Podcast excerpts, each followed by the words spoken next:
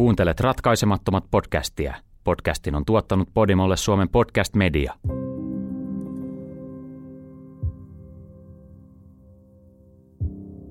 Vuoden kaksituhattayksitoista syyskuussa sai synkkä saaga alkunsa Massachusettsin Walthamissa. Kolmen miehen ruumiit löytyivät asunnosta. Heidän tapauksensa pian kylmeni, kunnes yksi Amerikan historian laajimmista terroristiteoista tapahtui naapurikaupungissa Bostonissa. Loppukesästä kaksituhattayksitoista synkkä tarina sai alkunsa Massachusettsin Walthamissa. Waltham on esikaupunki Bostonin länsipuolella, parinkymmenen minuutin ajomatkan päässä Cambridgein kaupungista. Waltham sijaitsee Middlesexin piirikunnassa ja siellä asuu noin kuusikymmentätuhatta ihmistä. Väestö koostuu suurelta osin yliopisto-opiskelijoista ja opetushenkilökunnasta sekä ympäri maailmaa tulleista ulkomaisista asukkaista. Syyskuussa kaksituhattayksitoista kolmen miehen ruumiit löytyivät nuorimman uhrin asunnosta osoitteesta Harding Avenue kaksitoista, Bleacherin umpikuja-alueelta. Kaikki kolme uhria olivat juutalaisia. He olivat myös kaikki isoja ja voimakkaita miehiä, jotka työskentelivät aloilla, joilla oli kovat kuntovaatimukset. Vaikka nämä kolme miestä vaikuttavat useimpien murhauhrien täydeltä vastakohdalta, he silti jotenkin joutuivat väkivaltaisen tappajan uhreiksi. Tämä murhasi kaikki kolme yksin ja jätti jälkeensä kaoottisen sekamelskan, jota on vaikeaa analysoida vielä vuosiakin myöhemmin. A B C News -uutistoimistolle pari vuotta murhan jälkeen puhunut Walthamin tapausta tutkinut rikosetsivä kutsui tätä rikosta pahimmaksi verilöylyksi, jonka olen koskaan nähnyt pitkän lainvalvonnan urani aikana. Murhatutkijan lausuessa nämä sanat, Walthamin tapaukseen liittymättömät tapahtumat, olivat tuoneet rikoksen julki kansainväliselle yleisölle. Siitä huolimatta melkein vuosikymmenen jälkeen tapaus on yhä ratkaisematon. Tämä on vuoden kaksituhattayksitoista tapahtuneen Walthamin kolmoismurhan tarina. Raphael M. Teken, jonka monet hänen kavereistaan ja perheenjäsenistään tunsivat Rafi-nimellä, syntyi kahdeskymmeneskahdeksas joulukuuta tuhatyhdeksänsataaseitsemänkymmentäkolme. Rafi oli rabbin poika ja varttui Massachusettsin Brooklinessa, vain muutama kilometri Bostonista. Rafi kävi Brooklinin lukion ja valmistui vuonna tuhatyhdeksänsataayhdeksänkymmentäkaksi. Hän opiskeli juutalaisenemmistöisessä Brandeisin yliopistossa historia pääaineenaan ja sai sieltä kandidaatin tutkinnon vuonna tuhatyhdeksänsataayhdeksänkymmentäkahdeksan. Rafi teki myöhemmin töitä henkilökohtaisena valmentajana, mutta hänen naapurinsa olivat sitä mieltä, että hän sai lisätuloja muuta kautta. Tällä he tarkoittivat epäilemänsä Rafin välittävän huumeita, pääasiassa marihuonaa.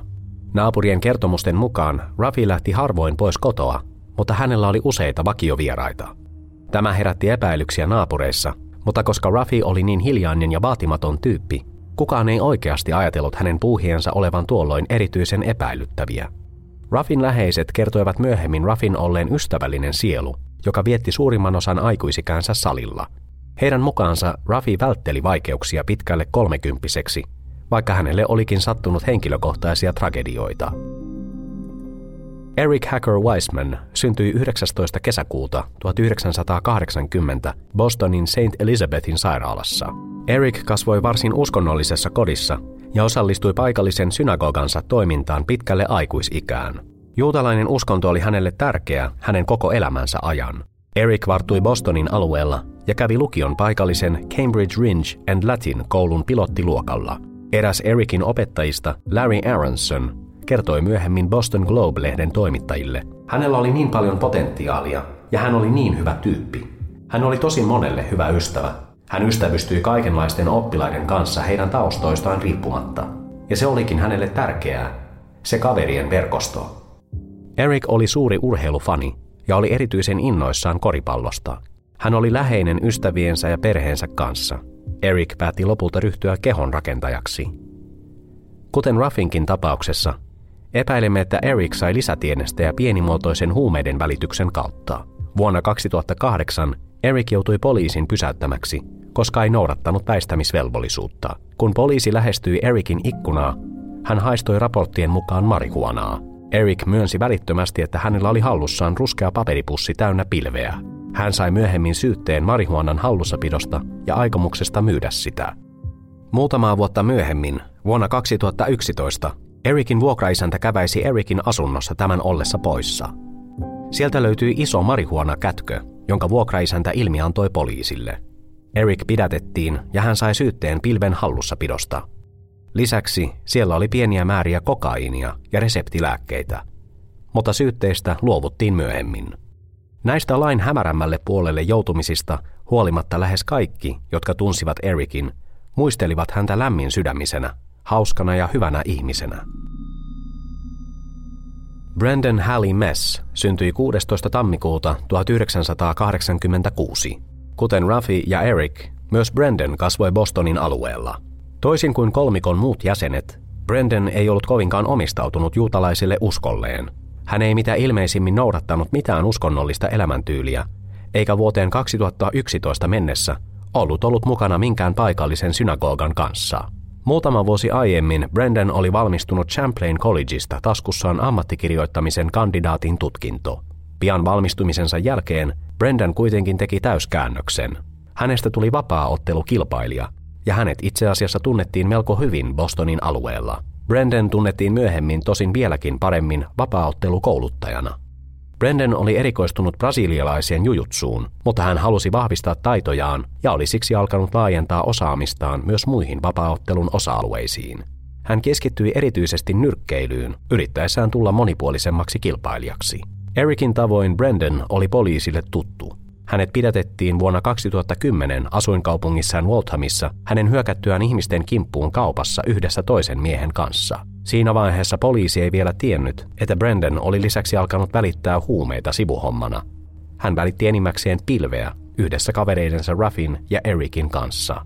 Joidenkin raporttien mukaan nämä kolme miestä, kolmekymmentäseitsemänvuotias Raphael Teken, kolmekymmentäyksivuotias Eric Weissman ja kaksikymmentäviisivuotias Brendan Mess, asuivat kaikki yhdessä Harding Avenue kaksitoista osoitteessa. Heidän asuntonsa oli kolmannessa kerroksessa rauhallisella esikaupunkialueella Walthamissa.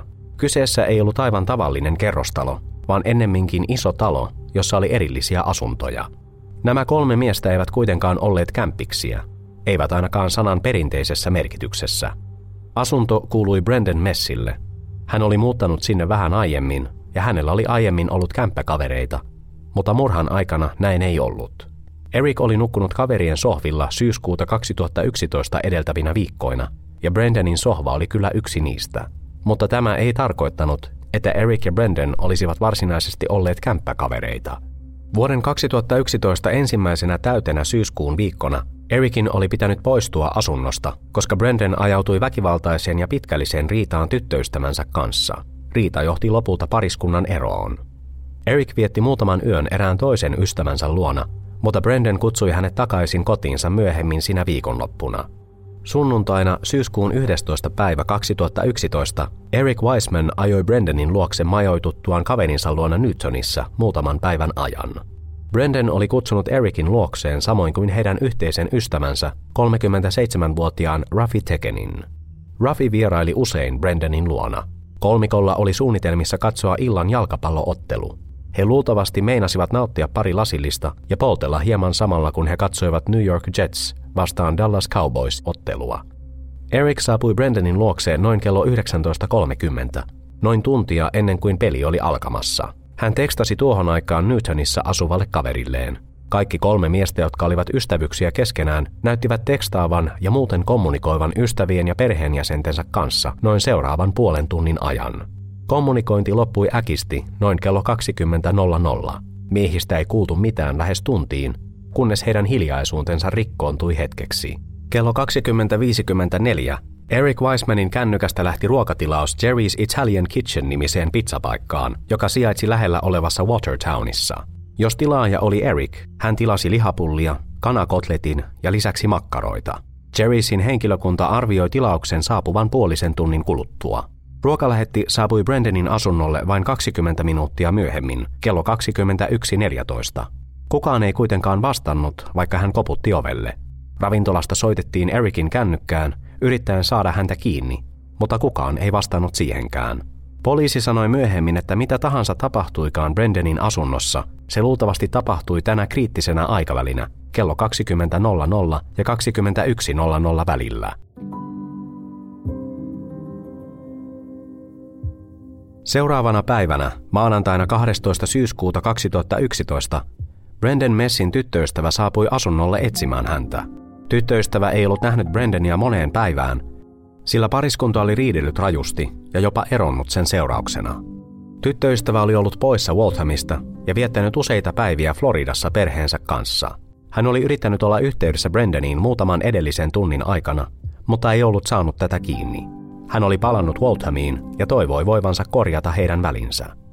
Tämän takia hän päätti mennä Brendanin asunnolle ja puhua hänelle suoraan, siltä varalta, että mies ei ollut vastannut puheluihin siksi, että hän vältteli tyttöystäväänsä. Tyttöystävä oli siinä uskossa, että Brendan oli kotona, mutta ei vaan vastannut puhelimeensa tai avannut oveaan. Brendanin tyttöystävä pyysi siksi tämän vuokraisäntää avaamaan asunnon oven. Tyttöystävä oli ensimmäinen ihminen, joka astui Brendanin asuntoon sisään sinä iltapäivänä, hieman ennen kello neljätoista kolmekymmentä. Hän oli myös ensimmäinen, joka kertoi, mitä oli nähnyt. Kaikkien kolmen miehen ruumiit, Brendan Messin, Rafi Tekenin ja Eric Weissmanin ruumiit, olivat edelleen Brendanin asunnossa. Heidät oli tapettu terävällä esineellä, kuten veitsellä tai jääpiikillä, ja jätetty lojumaan veren ja väkivallan kyllästämään tapahtumapaikkaan. Brendanin tyttöystävän kerrotaan lähteneen asunnosta hetkeä myöhemmin kirkuen ja tai itkien, ja virkavalta kutsuttiin välittömästi paikalle. Poliisi saapui paikalle pian. He alkoivat heti esittää teoriaa, että rikos johtui henkilökohtaisista motiiveista. Poliisi ei uskonut, että murha liittyy ryöstöön tai muuhun sen kaltaiseen motiiviin. Tätä päätelmää tuki itse rikospaikkakin. Ensinnäkin kaikkien kolmen miehen, Raphaelin, Ericin ja Brendanin ruumiit, oli peitetty marihuanaan. Lähes viisisataa gramman satsi määriteltiin tuhansien dollareiden arvoiseksi. Marihuanaa oli siroteltu ruumiiden päälle. Lisäksi poliisi löysi vaivatta asunnosta yli viisituhatta dollaria käteisenä. Käteistä löytyi kolmesta eri huoneesta, mikä osoitti, etteivät tappajat olleet yrittäneet etsiä rahaa kovin ahkerasti. Toiseksi kaikkien kolmen miehen kuolinsyy osoitti, että he tunsivat tappajan tai tappajat. Kaikilta kolmelta mieheltä oli vedetty pää taaksepäin ja viilletty kurkku auki. Viiltohaavat olivat niin syviä, että kaikkien kolmen kaulat olivat lähes katki. Tämä oli outoa. Kaikilla uhreilla esiintyi kuitenkin myös erinäisiä pahoinpitelyn merkkejä, vaikka Raphael Tekenissä ei näkynyt lähes mitään väkivallan aiheuttamaa, lukuun ottamatta viillettyä kurkkua. Eric Weissmanilla sitä vastoin oli huuli auki, ja Brendan Messillä, jonka asunnosta ruumiit löytyivät, oli kasvot mustelmilla, naarmuja käsivarsissa ja muita itsepuolustuksesta kertovia haavoja. Tästä voitiin päätellä, että Brendan, vapaaottelun ammattilainen, oli puolustautunut tappajaansa vastaan. Kolmanneksi ei näyttänyt siltä, että asuntoon olisi murtauduttu, eli poliisi uskoi, että keitä tappajat sitten olivatkaan, kolme uhria olivat päästäneet heidät sisälle vapaaehtoisesti. Tappajat olivat luultavasti uhriensa kavereita tai ainakin tuttuja. Nimettömänä pysytellyt Walthamin tapauksen tutkija kertoi myöhemmin A B C News-uutistoimistolle seuraavasti. Asunnosta ei löytynyt murron merkkejä. Oli selvää, että uhrit olivat päästäneet itse tappajan sisään, ja heidän kurkkunsa oli viilletty auki, aivan kuin suoraan Al-Qaidan koulutusvideolta. Ruumiiden päälle levitetyt huumeet ja rahat olivat tosi outoja. Havaittiin myös, ettei kukaan Brendanin naapureista, vuokraisäntä mukaan lukien, ollut kuullut mitään epäilyttävää aikana ennen kuin ruumiit löydettiin, eli syyskuun yhdennentoista päivän iltana ja syyskuun kahdentenatoista päivän aamuna. Alueella oli tuolloin melko lämmintä, eli monet Brendanin naapureista olivat jättäneet ikkunansa auki yön yli. Kukaan ei nähnyt tai kuullut mitään epäilyttävää, vaikka myöhemmin raportoitiinkin, että kaksi tunnistamatonta miestä oli nähty Brendanin asunnon liepeillä joskus edellisenä yönä, juuri silloin kun poliisi uskoi murhien tapahtuneen. Tuohon aikaan rikostutkijat uskoivat, että huumeilla oli luultavasti osuutta murhiin, mutta ei sellaista osuutta, joka saattaisi tulla ensimmäisenä mieleen. Ei uskottu, että näiden kolmen miehen tappajan tavoitteena oli varastaa huumeita. Sen sijaan marihuonan sirottelu ruumiiden päälle oli merkki jostain muusta syvemmästä tarkoitusperästä, joka kenties johtui huumekaupasta yleisesti, tai sitten tappaja paheksui uhriensa huumetoimia. Rikospaikan luonteesta johtuen uskottiin, että asialla oli ollut enemmän kuin yksi tappaja. Tämä vaikutti erityisen uskottavalta teorialta, kun selvisi, että tappajan olisi ollut todella vaikeaa kukistaa kaikkia kolmea uhria samaan aikaan. Uhrit olivat ammateiltaan henkilökohtainen valmentaja, kehonrakentaja ja vapaaottelija. Oli epätodennäköistä, että joku yksittäinen henkilö olisi voinut kukistaa kaikki kolme ilman yhden tai useamman tulijaseen tuomaa lisätehoa. Silminnäkijätodisteiden perusteella uskottiin, että tappajia oli ainakin kaksi ja että he olivat paenneet paikalta pian sen jälkeen, kun he olivat murhanneet Brendanin, Ericin ja Rafin. Uskottiin, että tappaja oli käynyt tarkoituksella uhriensa kimppuun. Rikostutkijat sulkivat täysin pois mahdollisuuden, että kyseessä olisi ollut satunnainen rikos. Oli pieni mahdollisuus, että etnisyydellä tai uskonnolla oli osuutta murhiin, sillä kaikki kolme uhria olivat juutalaisia, vaikkakin yksi heistä, Brendan Mess, ei juurikaan harjoittanut uskontoaan. Poliisi oli kuitenkin sitä mieltä, että miesten juutalaisuus oli vain sattumaa. Tuntui todennäköisemmältä, että huumeilla oli osuutta asiaan. Olivathan kaikki kolme uhria ilmeisesti välittäneet huumeita, eli marihuanaa. Myöhemmin teoretisoitiin, että Brendanilla ja Ericillä oli ollut aikeita laajentaa huumekauppaansa lähitulevaisuudessa. Ehkä he joutuivat hankaluuksiin toisten paikallisten välittäjien kanssa, jotka sitten tappoivat kolmikon, lähettääkseen viestin muille kilpailijoille. Poliisilla ei ollut montakaan todennäköistä epäiltyä kiikarissaan, ei ainakaan alun perin. Brendan Messin tyttöystävä oli nähnyt Brendanin viimeksi viikkoa ennen murhia, jolloin he olivat riidelleet ja eronneet. Myöhemmin kerrottiin, että eroriidasta oli kehkeytynyt väkivaltainen. Tyttöystävä oli heitellyt pulloja ja jopa veitsiä päin Brendania, ennen kuin lähti kokonaan pois. Tyttöystävä oli lähtenyt Walthamista ja mennyt sukuloimaan Floridassa, kunnes hän palasi kahdestoista päivä, jolloin hän löysi ruumiit Brendanin asunnosta. Brendanin ystävät kertoivat poliisille ja toimittajille pariskunnan väkivaltaisesta erosta ja ilmaisivat huolensa siitä, että tyttöystävällä saattaisi olla jotain tekemistä murhien kanssa. Jotkut olivat sitä mieltä, että tyttöystävä järjesti koko murhan ja että Rafi ja Eric, toiset kaksi uhria, joutuivat vaan ihan sattumalta murhan uhreiksi. He sattuivat vaan olemaan Brendanin kavereita, joiden kanssa tyttöystävä ei ollut koskaan oikein tullut toimeen. Brendanin tyttöystävä kuitenkin karsittiin pois epäiltyjen listalta, koska poliisi ei löytänyt mitään, mikä olisi liittänyt hänet rikoksiin. Nainen oli ollut poissa kaupungista murhien aikana ja palasi vasta kahdestoista syyskuuta. Ei siis ollut mitään todisteita, että hän olisi ollut osallisena murhiin. Noin yksitoista päivää murhien jälkeen nousi esille toinen epäilty. Brendanin yhdeksäntoistavuotias naapuri, joka oli pidätetty hänen uhattuaan ohikulkijoita veitsellä ja huudettuaan "Antakaa mulle pilveä". Kyseinen nuori mies oli kulkenut kasvot peitettyinä. Hän uhkasi ilmeisesti myöhemmin myös tappaa erään ystävänsä. Poliisi kuitenkin katsoi nuoren miehen olevan vaaraton, paikallinen huligaani, joka ei ollut niin paha kuin miltä näytti. Ei sellaisella nuorella miehellä ollut kykyä tai osaamista nujertaa kolme jykevää miestä. Vaikka tämä nuori mies kuulostaa varsinaiselta ihmishirviöltä, hän pääsi silti myös pois epäiltyjen kirjoista. Poliisi kuulusteli useita uhreille läheisiä ihmisiä, esimerkiksi heidän ystäviään, perheenjäseniään ja kollegojaan. Poliisi ei kuitenkaan päässyt tapauksen tutkinnassa eteenpäin seuraavina kuukausina. Tapaus kylmeni nopeasti, vaikka uhrien läheiset antoivat poliisille useita mahdollisten epäiltyjen nimiä.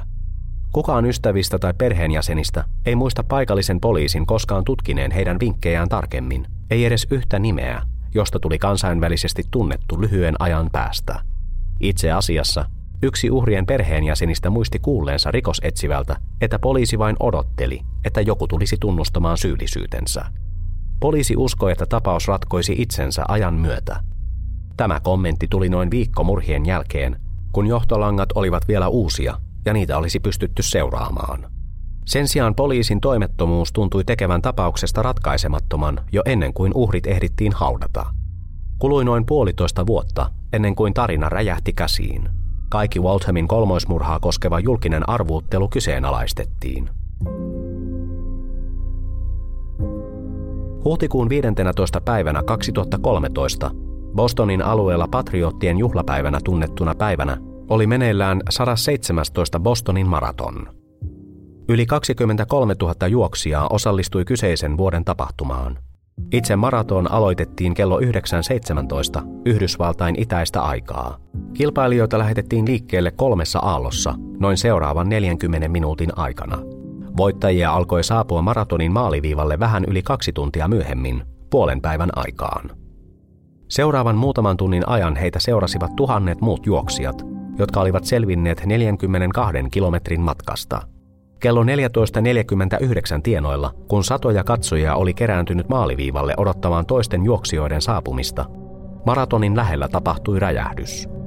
Räjähdystä seurasi noin viidentoista sekunnin päästä toinen, noin korttelin verran länteen, eli vain sata yhdeksänkymmentä metrin päässä. Seuraavan muutaman tunnin ajan näiden kahden räjähdyksen seuraamukset tuntuivat Bostonin alueen lisäksi koko Yhdysvalloissa ja ympäri maailmaa. Räjähdykset lisäsivät niitä pelon tunteita, jotka olivat enimmäkseen nuokkuneet yhdysvaltalaisissa sitten syyskuun yhdennentoista päivän kaksituhattayksi. Kaiken kaikkiaan kolme ihmistä kuoli räjähdysten seurauksena ja kaksisataakuusikymmentäneljä ihmistä haavoittui. Koska niin moni ihminen joutui räjähdysten kanssa tekemisiin, haavoittuneita piti hoitaa kaksikymmentäseitsemän paikallisessa sairaalassa. Laajamittainen tutkimus aloitettiin heti miten, jotta teosta vastuulliset saataisiin kiinni. Samaan aikaan Redditin kaltaisilla sivustoilla amatööritason nettietsivät ryhtyivät huonosti suunniteltuun noitavainoon, jonka tarkoituksena oli identifioida pommittajat amatöörivoimin. Uutissivustot olivat nimittäin jakaneet tietojaan terroriteosta seurauksista piittaamatta. Bostonin räjähdykset olivat suurin terroriteko Yhdysvalloissa sitten syyskuun yhdennentoista päivän iskujen. Ei siis ollut ihme, että ihmisiä pelotti, ja he etsivät epätoivoisesti vastauksia. Presidentti Barack Obama myös puhui lehdistölle vain tunteja pommituksen jälkeen. Poliisi identifioi kaksi epäiltyä vain muutaman päivän kuluessa, käyttäen apunaan silminnäkijätodistuksia ja pommitettujen paikkojen valvontakamerakuvia. Epäilyt olivat kaksikymmentäkuusivuotias Tamerlan Tsarnaev ja hänen nuorempi veljensä, yhdeksäntoistavuotias Dzhokhar. Veljekset olivat tsetseeni-taustaisia amerikkalaisia, jotka olivat syntyneet Neuvostoliiton hajotessa ja eläneet nuoruutensa Kirgisian tasavallassa. He olivat myöhemmin saaneet turvapaikan Yhdysvalloista ja muuttivat perheineen Massachusettsin Cambridgeen. Siellä heistä tuli pysyviä Yhdysvaltain asukkaita. Kuvia veljeksistä julkistettiin tiedotusvälineille iltapäivällä huhtikuun kahdeksanteenatoista päivänä kaksituhattakolmetoista, eli kolme päivää Bostonin maratonin pommituksen jälkeen. Veljekset tiesivät, että he eivät olisi enää kauaa tunnistamattomia ja päättivät yrittää päästä historian kirjoihin. He yrittivät ripeästi hankkia rahaa ja resursseja toteuttaakseen samankaltaisen pommituksen New Yorkin Times Squareissa. He ampuivat ja tappoivat M I T:n vartijan Sean Collierin hänen tuliaseensa takia. He eivät kuitenkaan onnistuneet varastamaan asetta. Sitten he varastivat maastoauton Dan Mengiltä, Kiinan kansalaiselta, jonka ystävät tunsivat hänet nimellä Danny. Tsarnaevin veljekset pitivät Dannyä panttivankina tämän omassa autossa lyhyen aikaa ja jopa pakottivat tämän nostamaan kahdeksansataa dollaria läheisestä automaatista. Veljekset pysähtyivät Shellin huoltoasemalla matkalla kohti New Yorkia ja siellä heidän panttivankinsa Danny onnistui pakenemaan. Danny juoksi kadun yli toiselle huoltoasemalle ja pyysi siellä kassatyöntekijää soittamaan hätänumeroon. Danny oli Tsarnaevin veljeksiltä salaa jättänyt kännykkänsä maastoautoon. Poliisi pystyi käyttämään kännykän G P S:ää jäljittääkseen kaapattua autoa. Poliisi epäili, että auton kaapanneet miehet olivat juurikin pommituksesta epäillyt henkilöt. Seuraavan muutaman tunnin ajan poliisi jäljitti kahta veljestä heidän pakomatkallaan. Poliisi pystyi kuitenkin lopulta selvittämään heidän sijaintinsa. Siitä seurasi tulitaistelu Tsarnaevin veljesten ja lainvalvonnan välillä. Paikalla oli muun muassa paikallisia poliiseja, yliopiston poliiseja ja liikennepoliiseja sekä Massachusettsin osavaltion poliiseja. Veljeksillä oli käytössään pyssyarsenaali ja itse tehtyjä räjähteitä, ja he yrittivät ampua tiensä kohti vapautta. Yksi poliisi kuoli kamppailun seurauksena, Dennis Simmons Bostonin poliisilaitokselta, ja viisitoista muuta poliisia loukkaantui tai haavoittui. Lisäksi rikospaikan verilöylyssä kuoli Tamerlan Tsarnaev, vanhempi veljeksistä. Hänen uskottiin olevan terroristijuonen alulle panija. Tamerlan sai tappavia haavoja tulitaistelussa poliisin kanssa ja kuoli vain muutama tunti myöhemmin paikallisessa sairaalassa. Sillä välin hänen nuorempi veljensä, yhdeksäntoistavuotias Dzhokhar Tsarnaev, lähti pakosalle. Useat lainvalvontaorganisaatiot kampasivat läpi Massachusettsin Watertownin aluetta. Kesti useampi tunti ennen kuin selvisi, että teini-ikäinen terroristi oli piiloutunut paikallisen asukkaan takapihalla säilössä olevaan veneeseen. Dzhokhar pidätettiin viimein huhtikuun yhdeksännentoista päivän illalla vuonna kaksituhattakolmetoista. Ennen pidätystä hän aikaan sai toisen ampumavälikohtauksen poliisin kanssa. Dzhokharin haavat hoidettiin ja muutama päivä myöhemmin, kahdeskymmenestoinen huhtikuuta, hän sai syytteet lähes kolmekymmentä rikoksesta. Hän kiisti syyllisyytensä. Lähes kaksi vuotta kestäneen pitkän ja työlään prosessin jälkeen Dzhokhar Tsarnaev todettiin syylliseksi kaikista kolmekymmentä syytöksestä vuonna kaksituhattaviisitoista. Hän sai myöhemmin kuolemantuomion. Dzhokhar on valittanut rangaistuksestaan kuluneina vuosina, mutta onnistumatta siinä. Hän on vielä tänäkin päivänä korkeimman turvallisuusluokan vankilassa odottamassa teloituspäivämääräänsä. Vaikka Tamerlan kuoli huhtikuussa kaksituhattakolmetoista yhteenotossa poliisin kanssa, eikä häntä koskaan nimetty yhdeksi Walthamin tapauksen epäillyistä, kun hän oli vielä elossa, Tamerlanin tausta antaa paljon lisätietoa Brendan Messin, Rafi Tekenin ja Eric Weissmanin yhä ratkaisemattomiin murhiin. Vuonna kaksituhattakahdeksan Tamerlan Tsarnaev, joka oli opiskellut kirjanpitoa Bunker Hillin Community College-oppilaitoksessa, toiveenaan tulla joskus insinööriksi, päättikin jättää koulut kesken ja ryhtyä ammattinyrkkeilijäksi. Tamerlan alkoi omistautua nyrkkeilylle loppuvuoden ajan. Samalla hänestä tuli yhä hurskaampi muslimi. Hän alkoi käydä säännöllisesti lähellä Cambridgein kotiaan sijaitsevassa moskeijassa, ja hänet hyvin tuntevat ystävät kertoivat, että Tamerlan lakkasi täysin juomasta alkoholia ja polttamasta pilveä. Hän alkoi radikalisoitua tänä aikana. Vuonna kaksituhattakahdeksan alkanut radikalisoitumisprosessi tapahtui pikkuhiljaa ja loppui vasta Tamerlanin kuolemaan viiden vuoden kuluttua. Vuonna kaksituhattakahdeksan Tamerlan alettiin myös tuntea siitä, että hän käytti väkivaltaa ratkaistakseen ongelmiaan. Hän oli taitava nuori nyrkkeilijä ja alkoi käyttää väkivaltaa kahden siskonsa romanttisia kiinnostuksen kohteita kohtaan, jos hän kuvitteli siskojensa tulleen kaltoin kohdelluiksi. Oli ainakin yksi tapaus, jossa Tamerlan pahoinpiteli nuoremman siskonsa poikaystävän vain siksi, ettei tämä ollut muslimi. Vuonna kaksituhattayhdeksän Tamerlan alkoi näyttää kykyjään myös nyrkkeilyareenalla. Hänet tunnettiin kovana lyöjänä, ja hänestä tuli New England Golden Gloves-nimisen harrastelijanyrkkeilijöiden kilpailun raskaan sarjan voittaja. Hän oli siis selvästi erinomainen nyrkkeilijä. Tamerlan alkoi kuitenkin käyttäytyä arvaamattomasti areenan ulkopuolella, ja hänet pidätettiin törkeästä lähisuhdeväkivallasta ja pahoinpitelystä. Poliisi oli kutsuttu paikalle, kun Tamerlan riiteli silloisen tyttöystävänsä kanssa, ja Tamerlan tunnusti poliisille, että hän oli lyönyt tyttöystäväänsä. Syytteestä kuitenkin luovuttiin myöhemmin, ja koko tapaus hylättiin, eli Tamerlan ei kokenut teoistaan todellisia seuraamuksia. Myöhemmin sinä vuonna Tamerlan alkoi seurustella toisen nuoren naisen kanssa. Ystävät ja tutut kertoivat jälkikäteen, että Tamerlan oli todella väkivaltainen yksilö, joka kutsui tyttöystävänsä jatkuvasti huoraksi. Tästä huolimatta heidän suhteensa jatkui muutaman seuraavan vuoden ajan. Nainen kääntyi jonkin ajan kuluttua muslimiksi ja synnytti Tamerlanin ainoan lapsen, tyttären, vuonna kaksituhattakymmenen. Näihin aikoihin Tamerlan alkoi myös ystävystyä erään toisen paikallisen ottelijan kanssa. Brendan Mess oli paikallinen brasilialaiseen jujutsuun erikoistunut vapaaottelija, ja hänestä tuli yksi Tamerlanin läheisimpiä ystäviä ja harjoittelukumppani. Tamerlan oli tunnettu nyrkkeilijä ja Brendan taitava kamppailija, eli he tasapainottivat toisiaan erinomaisesti. Kumpikin pystyi oppimaan toiselta jotain sparratessa. Tamerlan ja Brendan olivat tunteneet toisensa jo jonkin aikaa, mutta tänä aikavälinä heistä tuli todella läheisiä ystäviä, ja he viettivät paljon aikaa yhdessä. Heidän yhteisten tuttujensa mukaan kaksikko jopa asui yhdessä jonkin aikaa. Monet muistelivat myöhemmin, että he olivat parhaita ystäviä. Tamerlan Tsarnaevin ja Brendan Messin välinen ystävyys jatkoi kasvuaan vuoden kaksituhattakymmenen läpi. He jatkoivat keskinäistä sparrausta nyrkkeily- ja painiotteluissa. Kummatkin miehet toivoivat voivansa päästä taitojensa avulla vapaaotteluiden maailmaan, jotta he voisivat ehkä joskus kilpailla alan suurimmassa tapahtumassa Ultimate Fighting Championshipissa. Brendan jopa otti sosiaalisesti kömpelön Tamerlanin mukaansa eri sosiaalisiin tilanteisiin ja esitteli tämän nimellä Tam. Kaikesta tästä huolimatta Tamerlan oli vajonnut yhä syvemmälle äärinäkemysten suohon. Hän oli alkanut seurata yhä radikaalimpia islamin tulkintoja.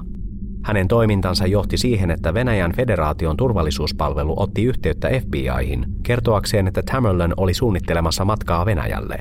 F B I:lle kerrottiin, että Tamerlan oli mitä luultavimmin radikalisoitunut ja hän aikoi luultavasti liittyä johonkin salaiseen terroristijärjestöön ollessaan ulkomailla. F B I ilmeisesti tutki asiaa ja esimerkiksi kuulusteli Tamerlania ja selvitti hänen taustojaan. Mitään selviä terroristilinkkejä ei kuitenkaan löytynyt. Venäjän turvallisuuspalvelu ei ilmeisesti suostunut tekemään enempää yhteistyötä tai antamaan enempää raskauttavia todisteita F B I:n käyttöön, eli tapaus suljettiin toistaiseksi. Myöhemmin sinä vuonna Tamerlanin ja hänen parhaan ystävänsä ja entisen kämppäkaverinsa Brendan Messin yhteiset ystävät alkoivat huomata, että kaksikon välillä oli erimielisyyksiä. Heidän ystävänsä ja sukulaisensa kertoivat myöhemmin, että Tamerlan oli paheksunut Brendanin elämäntyyliä, luultavasti liittyen Brendanin marihuanan käyttöön ja mahdolliseen huumevälitykseen. Jotkut jopa pohtivat, olisiko Brendan voinut myydä pilveä Tamerlanin nuoremmalle veljelle, Dzhokharille, joka oli tuolloin teini-ikäinen. Dzhokhar aloitti opintonsa Massachusettsin Dartmouthin yliopistolla vuoden kaksituhattakymmenen syyskuussa. Hänet tunnettiin ystäviensä parissa pilviveikkona. Vaikka Tamerlanin ja Brendanin välit olivat kiristyneet, kaksikolla ei silti ollut mitään tunnettuja riitoja tai julkisia tappeluja. Ulkopuolelta vaikutti siltä, että he olivat yhä ystäviä. Näin saattoi luulla, kunnes kahdestoista syyskuuta kaksituhattayksitoista Brendan Messin, Eric Weissmanin ja Raphael Tekenin ruumiit löytyivät Brendanin asunnosta kurkut viilettyinä ja marihuanaa ripoteltuna ruumiiden päälle. Tamerlan Tsarnaev oli ollut Brendanin paras ystävä kuukausia ja vuosia ennen hirvittävää murhanäytöstä. Siitä huolimatta Tamerlan ei näyttänyt olevan oikeasti surullinen Brendanin murhan johdosta. Hän näytti olevan täysin tunteeton. Brendanin ystävä, lehdistölle Ray-nimellä tunnettu mies, tunsi myös Tamerlanin. Vuosia myöhemmin Ray kertoi BuzzFeedille seuraavaa. Tam ei ollut paikalla muistotilaisuudessa eikä hautajaisissa. Hän ei ollut läsnä ollenkaan, ja hän oli tosi läheinen Brendanin kanssa. Tam oli yleensä Brendanin kanssa yhteydessä päivittäin. Sellaisen ihmisen kuvittelisi tulevan hautajaisiinkin. Brendanin murhan jälkeen Tamerlan Tsarnaev vaikutti katkaisseen välit monen sellaisen ihmisen kanssa, johon hän oli tutustunut Brendanin kautta. Hän myös lakkasi käymästä salilla, jossa hän ja Brendan olivat sparrailleet. Tamerlan tuntui lyövän Brendanin kuoleman leikiksi muiden seurassa ja sivuuttavan vuosia kestäneen ystävyyden olan kohautuksella. Brendanin kuolema ei tuntunut vaikuttavan Tamerlanin ollenkaan. Hän myös katosi pian sen jälkeen. Tammikuussa kaksituhattakaksitoista, noin kolme kuukautta Walthamin kolmoismurhan jälkeen, Tamerlan matkusti Venäjälle. Hän asui sillä seuraavan kuuden kuukauden ajan. Emme tiedä paljoakaan hänen reissustaan, mutta on todennäköistä, että hänestä tuli yhä radikalisoituneempi tämän puolen vuoden aikana. Tiedustelupalvelut ovat laajalti hyväksyneet teorian, että Tamerlan sai maan alla toimivilta terroristeilta koulutusta tuona aikana. Tamerlan Tsarnaev palasi Yhdysvaltoihin heinäkuussa kaksituhattakaksitoista. Hänestä näytti tulleen todellinen ääri-islamisti. Jopa hänen perheensä mielestä Tamerlan oli todella muuttunut. Hän vietti hetken aikaa hiljaiseloa poissa ihmisten ilmoilta, mutta hän alkoi käyttäytyä yhä riidanhaluisemmin ja hyökkäävästi sellaisia ihmisiä kohti, joiden hän katsoi olevan vähemmän omistautuneita islamille kuin hän itse oli. Kuten tiedätte, vain kuukausia myöhemmin, maaliskuussa kaksituhattakolmetoista, Tamerlanin kauan odotettu terroristijuoni sai täytöksensä Bostonissa. Tamerlanin tarina päättyi lopullisesti vain muutama päivä sen jälkeen, kun hän oli räjäyttänyt kaksi itse tehtyä pommia maratonissa, kun hän tuli poliisien tappamaksi. Tamerlan Tsarnaevin kuoleman ja hänen veljensä Dzhokharin pidättämisen jälkeen poliisi alkoi miettiä, voisivatko veljekset olla epäiltyjä vuoden kaksituhattayksitoista Walthamin kolmoismurhaan. Kaksi veljestä tunnettiin nyt kansainvälisesti terroristeina. Heitä ei oltu epäilty Walthamin ratkaisemattomasta tapauksesta ennen maaliskuuta kaksituhattakolmetoista, eli noin puolitoista vuotta rikoksen jälkeen.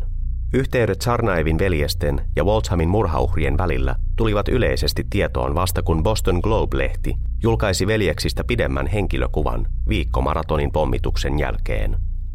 Yhteydet selvisivät vasta silloin, siitä huolimatta, että Tamerlan Tsarnaev tunnettiin laajalti murhauhri Brendan Messin parhaana ystävänä. Lisäksi Tamerlanin nimi oli annettu murhaa tutkiville rikosetsiville jo syyskuussa kaksituhattayksitoista, yli puoli vuotta ennen Bostonin maratonin pommitusta. Pian selvisi, että F B I oli kuulustellut Tamerlania jo vuonna kaksituhattayksitoista ennen murhia.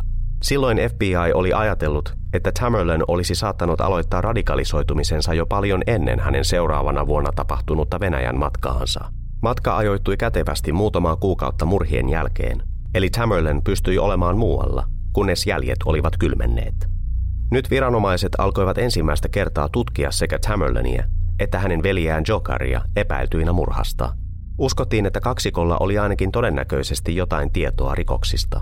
He saattoivat jopa olla ne kaksi tunnistamatonta miestä, jotka silminnäkijät olivat huomanneet Brendanin asunnon tienoilla murhayönä. Todistusaineistoa, joka olisi yhdistänyt veljekset rikospaikalle, ei ollut paljoakaan. Selkeä linkki löytyy kuitenkin Jerry's Italian Kitchenistä, eli siitä pizzapaikasta, josta murhauhri Eric Weissman oli ilmeisesti tilannut ruokaa murhayönä. Poliisi oli jo kauan epäillyt, ettei Eric ollut tehnyt tilausta. Tähän epäilykseen vaikutti tilauksen kellonaika kaksikymmentä viisikymmentäneljä sekä se, ettei Eric tai kukaan muukaan tullut avaamaan ovea ja ottamaan ruokatilausta vastaan vain kaksikymmentä minuuttia myöhemmin. Noin viikon kuluttua Bostonin maratonin pommituksesta viranomaisille paljastui vihjeen kautta, että Jerry's Italian Kitchen ravintolan parkkipaikalla sijaitsevissa keräyspisteissä oli poisheitettyjä ilotulitteita. Ilotulitteista oli poistettu ruuti. Viranomaiset olivat vakuuttuneita, että Tsarnaevin veljekset olivat käyttäneet kyseistä ruutia räjähteissään. Myöhemmin kerrottiin, että molemmat veljekset olivat toimineet joskus aiemmin pizzakuskeina. Tämä yhteys Jerry's Italian Kitcheniin olikin kiehtova johtolanka. Lisää todisteita tuli syyskuun yhdennentoista päivälle kaksituhattayksitoista päivätyistä kännykkätiedoista, jotka tuntuivat osoittavan, että molemmat Tsarnaevin veljeksistä olivat olleet murhapaikan lähialueella murhien tapahtuma-aikana. Epäiltiin myös, että murhien päivämäärä, eli yhdeksäs yhdestoista V T C-iskujen kymmenvuotispäivä, saattoi yllyttää Tamerlania toimimaan juuri silloin, sillä hän oli radikalisoitunut yhä enemmän ja enemmän edeltävinä kuukausina. Ei ole tiedossa, saiko poliisi mitään lisätietoja Dzhokharilta, Bostonin pommittajista ainoalta eloonjääneeltä. Hänen kasvonsa löytyivät jokaisesta Yhdysvaltain sanomalehdestä ja aikakauslehdestä. Häntä on pidetty lähes koko ajan eristyssellissä hänen pidätyksestään lähtien, ja meille on tullut näinä vuosina vain hyvin vähän tietoa viranomaisten hänelle tekemistä kuulusteluista. Sen verran saatiin kuitenkin selville, että aikana ennen pommitusta veljeskaksikko oli nähty kolmannen miehen kanssa. Tamerlan oli joskus viitannut kyseiseen mieheen hänen vanhempana veljenään. Mies oli myös vapaaottelija, jolla oli siteitä Venäjään. Tämä tieto yhdistettynä Tamerlanin kännykkätietoihin johti lopulta poliisin kohti toista nuorta miestä, Ibragim Todashevia. Ibragimin ei uskottu olleen osana Bostonin pommitusta, mutta hänestä tuli tärkeä osa tarinaamme tästä eteenpäin. Ibragim Todashev oli kaksikymmentäseitsemänvuotias tsetseeni-taustainen amerikkalainen, joka oli Tsarnaevin veljesten tavoin muuttanut Yhdysvaltoihin Venäjältä nuorena miehenä. Tamerlanin tavoin Ibragim oli harrastelija-nyrkkeilijä ja halusi päästä vapaaottelijaksi. Hän joutui kuitenkin luopumaan näistä haaveistaan polvivamman takia. Sitä ennen hän oli kuitenkin ystävystynyt Tamerlaniin sekä treenannut ja sparrannut tämän kanssa samoissa Bostonin alueen kuntosaleissa, joissa Brendan Mess myös kävi. Ibragim Todashev oli asunut Bostonissa useita vuosia, mutta suunnilleen Walthamin murhien aikaan hän oli muuttanut Georgian osavaltion Atlantan kaupunkiin ja sieltä pian Floridaan Orlandoon. Bostonin maratonin pommitusten jälkeen F B I:n tutkijat alkoivat valvoa Ibragimia. He myös kuulustelivat häntä epäiltynä ja tai rikoskumppanina. Terroristijuonen lisäksi myös ratkaisemattoman kaksituhattayksitoista kolmoismurhan takia. Ibragimia alkoi kenties jännittää F B I:n tutkimuksen kohdistuessa häneen. Hän varasi matkan takaisin Venäjälle toukokuussa kaksituhattakolmetoista, eli alle kaksi kuukautta Bostonin maratonin pommituksen jälkeen. Toukokuun kahdeskymmenestoinen päivänä, vain kaksi päivää ennen Ibragimin lennon lähtöä, F B I:n väki saapui hänen asunnolleen Orlandossa. He kuulustelivat häntä useamman tunnin ajan ja kyselivät Ibragimilta hänen ystävyydestään Bostonin pommittaja Tamerlan Tsarnaevin kanssa sekä hänen mahdollisista yhteyksistään ratkaisemattomiin Walthamin murhiin. Siihen liittyen häneltä kysyttiin hänen epäselvästä suhteestaan murhauhri Brendan Messiin, joka kävi usein samoilla kuntosaleilla kuin Tamerlan ja Ibragim. Kaikki kolme olivat myös asuneet samalla alueella. F B I:n agentti Aaron McFarland toimi kuulustelijana kahden Massachusettsin osavaltion poliisin kanssa. McFarlandin mukaan usean tunnin jälkeen Ibragim alkoi myöntää olleensa osallisena Walthamin murhiin. Ibragim vakuutti, että oli toiminut Tamerlan Tsarnaevin rikoskumppanina veriteossa. Hieman keskiyön jälkeen Ibragim oli ilmeisesti valmis kirjoittamaan ja allekirjoittamaan täyden virallisen lausunnon, joka osoittaisi sekä hänet että Tamerlanin syyllisiksi murhiin. Ibragim antoi yksityiskohtia murhista ja tunnusti tapahtumaketjun, joka alkoi Tamerlanin suunnittelemalla harhaisella varkausjuonella. Ibragim väitti, että Tam, Tamerlanin lempinimi, oli kannustanut häntä ryöstämään Brendanin asunnon kanssaan ja että kaksikko oli päässyt asuntoon sisälle pyssyllä uhaten. Sisällä he olivat käyttäneet aseitaan hillitäkseen kolmea uhria, minkä jälkeen Tamerlan päätti tappaa kaikki kolme, sillä hän pelkäsi joutuvansa tunnistetuksi.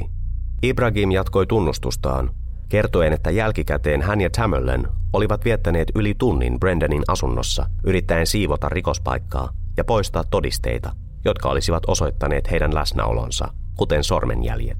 Sitten he varastivat tuhansia dollareita, jotka he aikoivat jakaa puoliksi. Ibragim Todashev ilmeisesti tunnusti tämän tapahtumasarjan verbaalisesti. Hän oli valmis kirjoittamaan tai allekirjoittamaan yksityiskohtaisemman lausunnon asunnosta poistuttuaan. Paikan päällä olleet lainvalvontaviranomaiset kuitenkin sanoivat, että ennen kuin Ibragim ehti allekirjoittaa mitään tunnustusta, hän hyökkäsi heidän kimppuunsa. Ibragimin voimakkuus ja yllätystekijä saivat hänet melkein onnistumaan hyökkäyksessään. Hyökkäystä seuranneissa kaaoksen hetkissä paikalla olleet poliisit kuitenkin ampuivat Ibragimin kuoliaaksi. Tähän päivään asti kiistellään siitä, mitä tuona iltana tarkalleen tapahtui. Monet eivät usko virallisen kertomuksen olevan aivan totta. Ibragimin läheiset ovat sittemmin esittäneet salaliittoteorioita, joiden mukaan Ibragim tuli viranomaisten murhaamaksi. Viranomaiset olisivat näiden teorioiden mukaan käyttäneet Ibragimin puolivillaista tunnustusta eräänlaisena peitetarinana.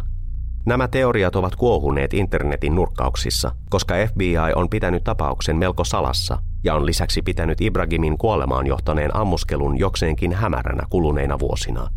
Kaikesta tästä huolimatta, kaksikymmentäseitsemänvuotias Ibragim Todashev, mies joka oli ilmeisesti tunnustanut osallisuutensa vuoden kaksituhattayksitoista Walthamin kolmoismurhaan vain muutamaa minuuttia aiemmin, oli kuollut. Hänen kuolemansa aiheuttikin enemmän kysymyksiä kuin vastauksia. F B I ja paikalliset viranomaiset eivät ole edelleenkään oikein tehneet selväksi mielipiteitään koko tapauksesta. Ei ole siis varmaa, uskovatko he, että Tamerlan Tsarnaev ja Ibragim Todashev tappoivat Brendan Messin, Rafi Tekenin ja Eric Weissmanin, ja uskovatko he, että Tamerlanin nuorempi veli Dzhokhar oli millään tavalla osallinen rikokseen. Dzhokharia on pidetty vangittuna Coloradossa sijaitsevassa A D X Florence huipputurvallisessa vankilassa kesäkuusta kaksituhattaviisitoista lähtien. Vaikka Ibragim Todashev vaikuttikin tunnustaneen rikoksen toukokuussa kaksituhattakolmetoista, juuri ennen kuin F B I:n agentit ampuivat hänet kuoliaksi, sen jälkeen kun hän oli kertomusten mukaan syöksynyt heitä kohti ja hyökännyt, itse tunnustus vaikuttaa hieman kyseenalaiselta. Boston Magazine-lehden toimittaja Susan Zalkind kirjoitti upean pitkän artikkelin Ibragimin mahdollisesta osallisuudesta rikokseen. Artikkelissa hän kertoo sekä Ibragimin taustoista että hänen poliisille tekemästään tunnustuksesta. Zalkind huomauttaa, että Ibragimin tunnustus tuntuu monella tavalla olevan ristiriidassa sen kanssa, mitä tiedetään Walthamin tapauksesta. Ibragim esimerkiksi kertoi viranomaisille tunnustuksensa aikana, että kolme Walthamin murhauhria oli sidottu teipillä. Tämä ei mitä ilmeisimmin ole totta. Kukaan uhrien ystävistä tai perheenjäsenistä ei ollut kuullut kyseistä yksityiskohtaa aiemmin, eikä ole tiedossa, oliko uhreja ylipäänsä sidottu missään vaiheessa ennen murhia. Tunnustuksessaan Ibragim ei myöskään viitannut minkäänlaiseen fyysiseen kamppailuun, vaikka kahdella kolmesta uhrista oli fyysisiä vammoja, naarmuja kautta mustelmia, puolustautumishaavoja ja niin edelleen. Hän ei myöskään antanut minkäänlaista tietoa murha-aseesta. Hän kertoi vain, että oli Tamerlanin kanssa käyttänyt pyssyjä saadakseen uhrit suostumaan maahan. Ibragim myös viittasi murhiin melkeinpä pieleen menneenä varkautena, vaikka poliisi oli sulkenut varkauden pois laskuista lähes heti ruumiiden löydyttyä. Lähes neljä kiloa marihuanaa oli jätetty Brendanin asuntoon, ja osa siitä oli jopa ripoteltu ruumiiden päälle. Lisäksi rikosetsivät löysivät yli viisituhatta dollaria käteistä asunnosta. Kaikki tämä antaa kuvaa siitä, ettei varkaus ollut lähelläkään tappajien motiivia. Jonkin verran on kiistelty jopa siitä, oliko Ibragim edes Bostonin alueella murhien aikana. Hän oli asunut siellä läpi kesän, mutta väitti muuttaneensa Atlantaan vaimonsa kanssa yhdestoista syyskuuta mennessä. Ibragimin läheiset pitävät yhä kiinni tästä yksityiskohdasta. Tästä herää mahdollisuus, että ehkä Ibragim oli jotenkin kuullut murhista, koska hän oli Tamerlanin ystävä ja että hän vaan kertoi poliisille kuulemansa tiedot ennen omaa kuolemaansa. Vaikka rikostutkijat eivät ole suostuneet sanomaan mitään täysin lopullista tästä tapauksesta vuosien varrella, he ovat useasti toistaneet, että he uskovat Bostonin maratonin pommitusten järjestäneen Tamerlan Tsarnaevin olleen jollain tavalla osallinen rikokseen. Jos Tamerlan oli osallisena, on todennäköistä, että rikos symboloi jotain muutakin kuin vain ystävyyden hajoamista. Siihen luultavasti liittyy myös muita Tamerlanille tärkeitä asioita, kuten hänen ajautumisensa islamistiseen ekstremismiin, missä tapauksessa V T C:n terroriiskujen kymmenes vuosipäivä lienee ollut vaikuttava tekijä. Marihuanan levittäminen ruumiiden päälle symboloimaan sitä, miten Tamerlan paheksui heidän elämäntapaansa, ja mahdollisesti jopa sitä, että kaikki kolme uhria olivat juutalaisia, Sitä seikkaa on vaikeaa vain katsoa läpi sormien. Jotkut ovat teoretisoineet, että väkivallanteko oli Tamerlanin tapa hyvästellä oma menneisyytensä ja samalla omistautua sille väkivaltaiselle ekstremismille, joka määritteli hänen elämänsä viimeiset hetket puolitoista vuotta myöhemmin. Jotkut ovat myös nostaneet esille, että Brendan Messin tyttöystävä, josta tämä oli eronnut vain päiviä ennen murhaa, oli myös muslimi. Kenties Tamerlan oli kuullut heidän erostaan, ja se oli oljen korsi, joka katkaisi kamelin selän. Tamerlan saattoi siis hyökätä entisen ystävänsä kimppuun, koska tämä oli halveksunut musliminaista. Tiedetään, että Tamerlan oli aiemmin käynyt käsiksi ihmisiin, jos hän koki heidän halveksuneen hänen siskojaan. Ottaen huomioon, mitä kaikkea nyt tiedämme, ja miten radikalisoitunut Tamerlanista oli tullut, en olisi yhtään yllättynyt, jos tämä olisikin osa syy murhiin. Tamerlan Tsarnaevin ja Ibragim Todashevin kuolemien jälkeisinä vuosina poliisi on antanut ymmärtää, että on olemassa fyysistä todistusaineistoa, joka liittää ainakin yhden miehistä rikospaikkaan. Rikospaikalta on saattanut siis löytyä D N A:ta, joka vastaa Tamerlanin geneettistä profiilia. Tähän todistusaineistoon liittyviä yksityiskohtia ei ole kuitenkaan koskaan tuotu julki, ja lähes vuosikymmenen kestäneen tutkinnan löydökset ovat vielä nykyäänkin suojeltuja.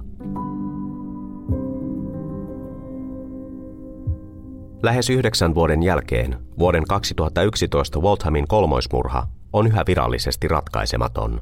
Tapauksesta on tullut kaikkien määritelmien mukaisesti kylmä.